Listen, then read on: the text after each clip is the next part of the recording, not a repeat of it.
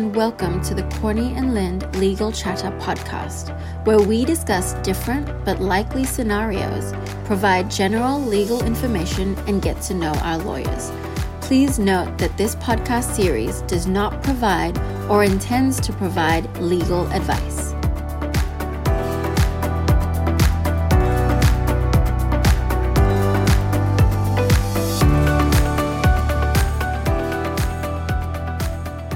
Hello and welcome to another episode of Corney and Lind's uh, Legal Chat. Um, my name is Irvin and I am a graduate law clerk here. And on today's episode, I speak with our newest associate, uh, Simon Mason, uh, here with us uh, today to talk all about migration law. So, just to start things off, uh, why don't you uh, tell us a bit about yourself, Simon, and what brought you here to Corney and Lind Lawyers? Oh, thank you, Irvin. It's a pleasure to be with you here today. And yep, I got started in migration law probably around five or six years ago, uh, probably shortly after I completed my bachelor's Bachelor of Laws. Um, at the time, I was particularly interested in refugee rights and had a number of colleagues that were working in the sector and simply had some fantastic opportunities post graduation to come on board with a number of teams that were doing some really exciting work, um, working with some of the onshore cohort of protection visa applicants. And at the time, I found that you know, fairly immensely rewarding. We got to work with individuals from a whole range of different cultural and linguistic backgrounds.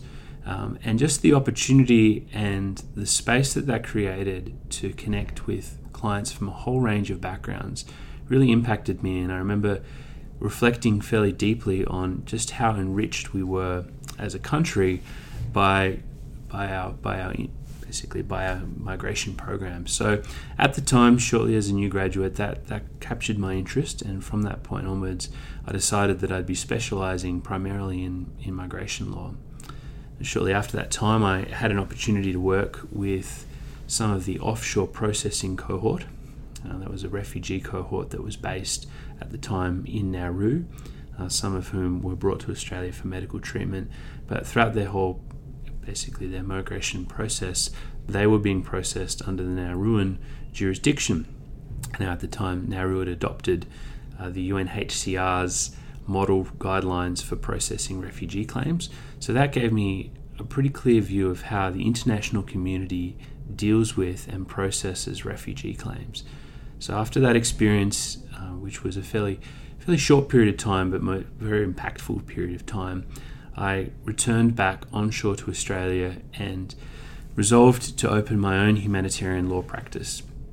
Uh, we ran the practice for around three years.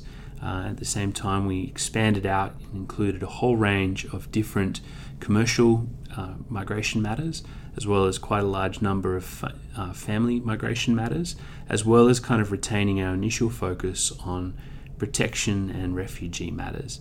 So, throughout that time, that gave us a, a, very, very broad and diverse view of the Australian migration program. And over the few years that we ran that business, we just had the absolute pleasure of seeing quite a number of applicants find basically permanent settlement in Australia. Some which uh, some applicants thought that they'd never have an opportunity to, to remain here permanently Others were winding their way through the immigration process, and we finally brought them to resolution.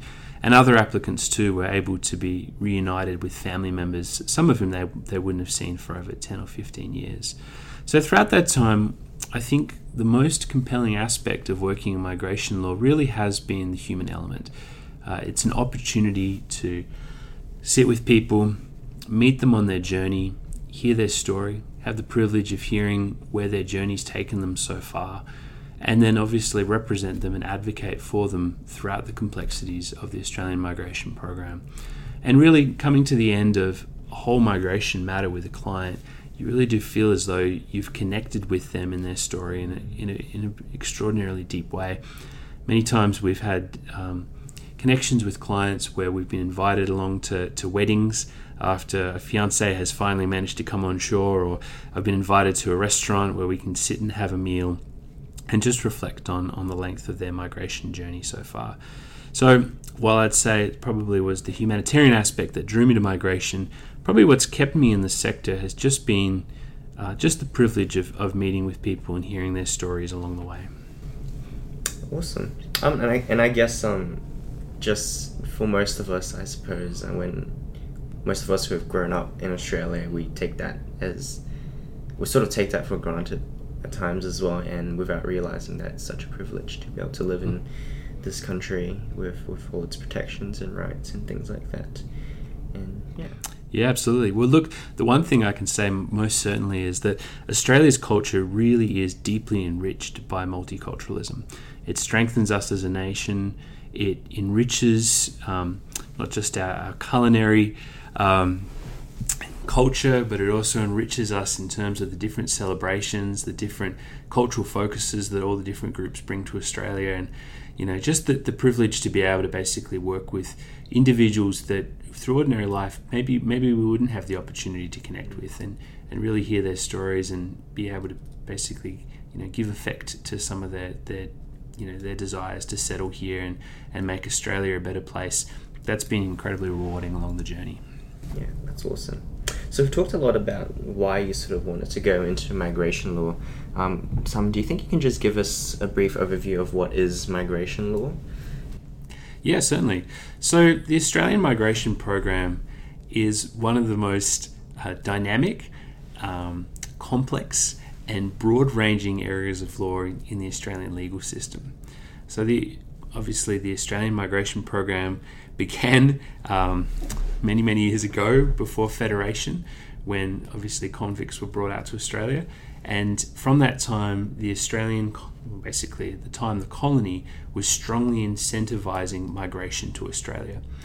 Um, since that time, coming through Federation, throughout World War II, throughout obviously the, the post World War II era, into obviously the, the 70s and the 80s, the Australian economy has been driven in a large part through its migration program. Australia has sought to attract and retain skilled labour that complements some of the existing labour in Australia. But in addition to that, as well, it's recognised that many people do migrate to Australia because they have fam- pre existing family connections here and you know, because they seek to, to, to make a better life for themselves. So it's no exaggeration to say that one of the primary drivers of Australia's economy over the last 150 years has been immigration. Uh, even most recently, over the COVID period, uh, we've seen obviously the, the net overseas migration or the NOM drop from what it would normally be under the permanent migration program of about 160,000 uh, down to a net negative 70,000, which is an extraordinary drop. And already we can see that that's having immediate knock on effects with the economy, and the Australian government has made some uh, clear policy decisions following the budget in October last year to really try and fast track certain applicants and incentivize other applicants to to settle permanently and remain in Australia to make up some of that shortfall. So I guess when we look at the migration program as a whole, we're really looking at people's journeys right from the very start as you know potentially visitors to Australia. Perhaps they're doing a work exchange program through one of the working holiday visas. They may be considering a short period of study through perhaps our student program, or alternatively, they could just be visiting here for, for just a, a short term holiday for whatever reason. At the very shallow end of the pool is those short term temporary visas. But once we dig a little deeper, we can see that a lot of those temporary visas do give way to longer term visas, such as some of the um, sponsored work visas, or after a period of study, some of the temporary graduate visas um, kind of what we call the mid-range kind of temporary visas. Um, alternatively, while visiting here, someone might meet an Australian, in which case they start up a relationship, or they might be meeting a family member here and decide that they want to actually seek migration. So then, of course, at the other end of the spectrum, we have our permanent migration visas. Uh, this includes the partner visa, of which there's a fairly large number uh, of places in the permanent migration program out allocated to the partner visa for this for this present migration year, uh, and of course include quite a number of the permanent um, migrate skilled migration visas as well, and and we're seeing some big changes in that area as well as as the Australian government uses that permanent um, skilled migration program to drive um, really to, to stimulate the economy in some key areas. We can talk about that in just a second. But in addition to obviously the temporary visas, kind of the midterm temporary visas, and of course the permanent visas, we also tend to include the Citizenship Act in the migration program as well. Even though it's um, regulated by a different act, by the Citizenship Act, um, we do consider that moving towards acquiring and having citizenship either conferred or, or, or received is a key element of particular migrant's migration journey. We don't consider that that process is completed until citizenship has been achieved. Great example of this is some of the difficulty that's currently being seen by many of our New Zealand special category subclass triple four visa holders who perhaps they might have had the opportunity to transfer their temporary visa to a permanent visa, but if they perhaps miss that opportunity and then perhaps um, through obviously through chance and through life, perhaps they were charged with a criminal offence, um, they may be currently in danger of having their visa cancelled and then obviously being repatriated back to New Zealand. Uh, for many of the individuals in this particular caseload or cohort, you know, that kind of negative outcome could have been avoided had they sought to obtain permanent residency and citizenship uh, at their earliest convenience. Uh, you know, well, certainly we wouldn't ever recommend anyone commit any offence, but if in fact life happens, an offence does occur, um, once citizenship has been obtained, um, that that can't be stripped away through through the committing of offence. So it really does, really do need to consider that that overarching process culminating in the conferral of Australian citizenship really is a necess- like a necessary component to the migration journey, and we do encourage all of our clients to apply at their soonest convenience. Awesome. So, Simon, you've touched on a, a bunch of different types of visas. Um, so, what are the main types of visas that um, you think you can assist with? Yeah, certainly. So there's a whole number of different types of visas we can assist with, and let's let's walk through some of the some of the, the spectrum of visas. At the very short end of the spectrum, we do have the visitor visas. Um, that can be quite as simply as as quite as simple as having a relative who may be offshore from Australia visit on a three month visitor visa now, at the moment, that can be quite complex because of COVID 19. So, in addition to applying for a visitor visa, such an applicant would also likely need to consider applying for a travel ban exemption as well. And if that applicant was from a high risk country, that is a country where there might be a high rate of non return, where individuals who arrive from that country have statistically in the past uh, been less likely to return home at the cessation of their, their visa stay period. Uh, if they're from a higher risk country, then that's going to require a little bit more additional evidence to demonstrate that they hold an incentive to return at the, at the completion of their visa stay. So, while those visitor visas can appear deceptively simple on the surface, oftentimes there is a number of different processes that would need to be undertaken to, to bring the family member out. In addition, we can assist with uh, the working holiday visa. Uh, this is a visa that applicants from some of the more developed countries, if they're within a certain age bracket between 18 and 35, can come out to Australia uh, and and work and study. Oh, sorry, my apologies. Can uh, work and holiday for a short period of time. This allows visa holders to work for a single employee for a six month period maximum before they have to move on to another employee. So it really does kind of incentivize short term work periods. Further, we can also assist with student visas. That's a range of different courses that international students can consider in Australia. Australia runs a program called CRICOS, which is C R I C O S, which basically accredits domestically offered courses in Australia for the international market. So that means effectively for any uh, course that's registered with CRICOS, an international student can apply once they've been accepted to enrol in that course of study can apply for a student visa and then be granted it on the basis that they're coming here to study that course now that can range from something as simple to uh, a short uh, english language course uh, of about three to six months Uh, it could include something that's maybe a bit more of a personal interest study, perhaps like a um, diploma or a certificate for in sports science. It can also include a study that might progress your professional skills at a greater level. We do see a lot of applicants consider the Diploma of Leadership and Management.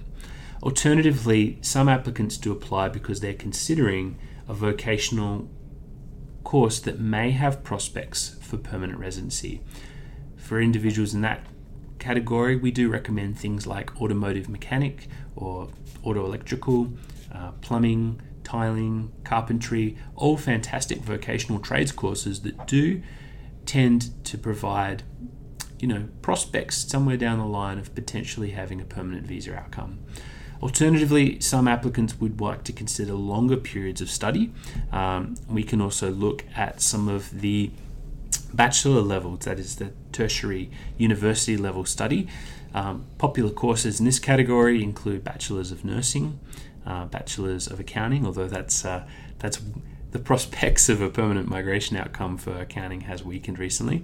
Uh, alternatively, you could look at bachelors of engineering.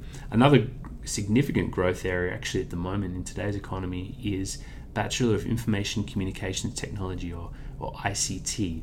ICT uh, occupations are in really sharply increasing demand at the moment. So we are seeing a lot of foreign students considering their options uh, through one of those ICT uh, type, type style courses.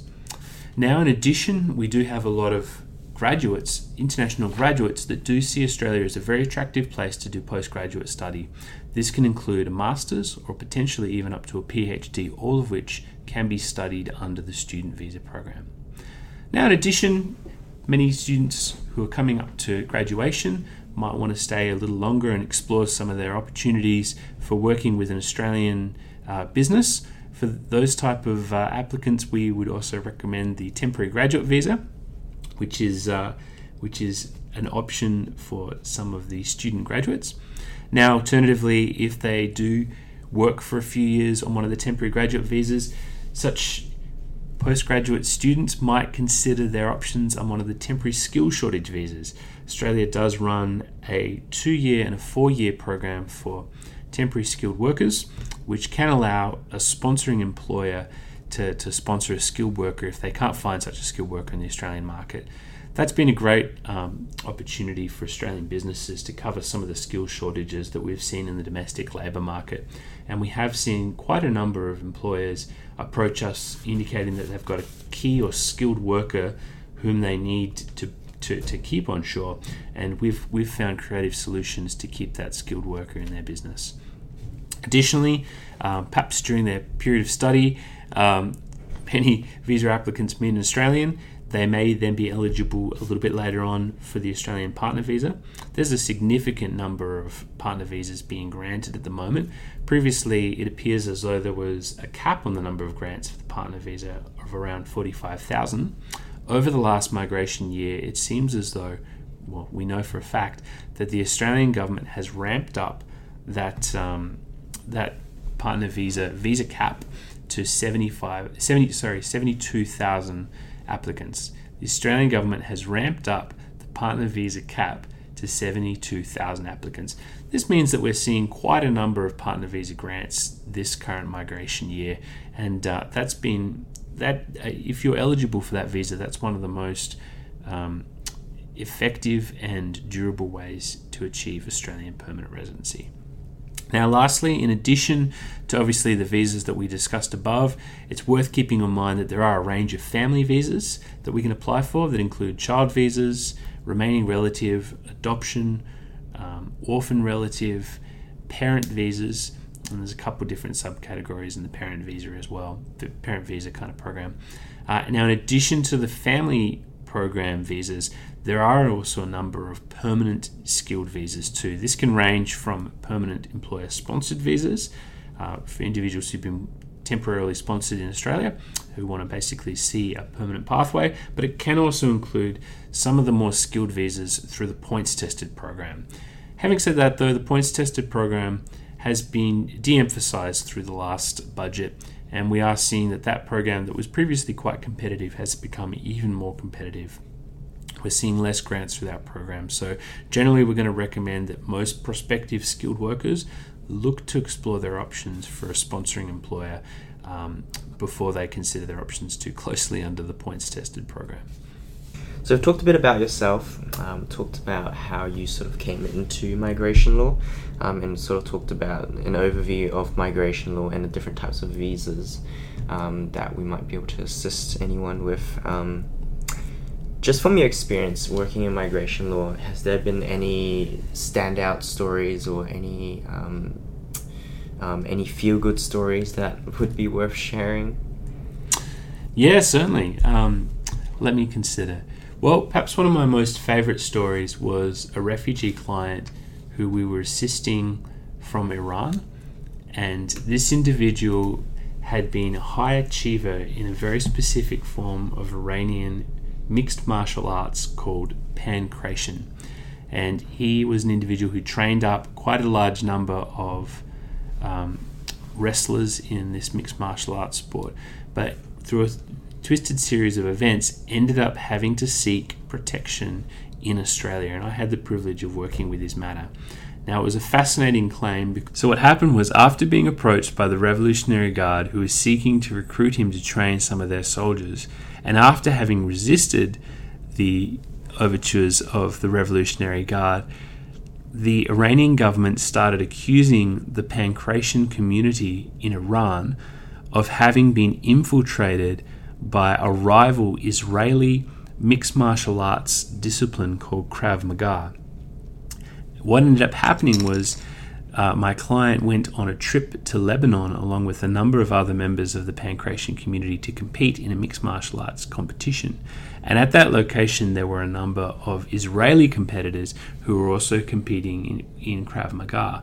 Now, it gets a little bit interesting from here because after returning back to Iran, shortly afterward, one of shortly afterwards, one of the Iranian uh, nuclear scientist was assassinated. Now, the Revolutionary Guard cracked down hard on the Pankration community and ended up arresting one of my client's colleagues and accusing him of having been approached and recruited by the Mossad in order to basically return, subvert the Iranian state, and assassinate its key nuclear scientist. The National Guard ended up forcing a confession from my client's colleague, who went on national television and confessed to the murder of the Iranian nuclear scientist. At that time, my client became very concerned for his safety and realized that he was a part of an outlawed sport and decided to flee Iran he fled by Iran to Australia via boat and was fortunately able to have a successful outcome in his protection process. But what struck me about that story was the extraordinary insight that it brought to the world of intrigue that and espionage that otherwise I wouldn't have otherwise known about or otherwise heard about but for that story. That's crazy. These are sort of things that we only see in movies, but I guess from this experience it's actually it happens in real life as well. Well, we might just wrap it up there. Um, once again, thank you, Simon, for sharing all that with us, and thank you for everyone uh, listening. And be sure to look out for our next uh, Legal Chatter podcast. Thank you for listening to the Corney and Lind Legal Chatter podcast. Stay tuned for the next episode of Corney and Lind Legal Chatter. If you require specific legal advice for your situation, contact us directly on 07 or go to www.corneyandlind.com.au forward slash contact.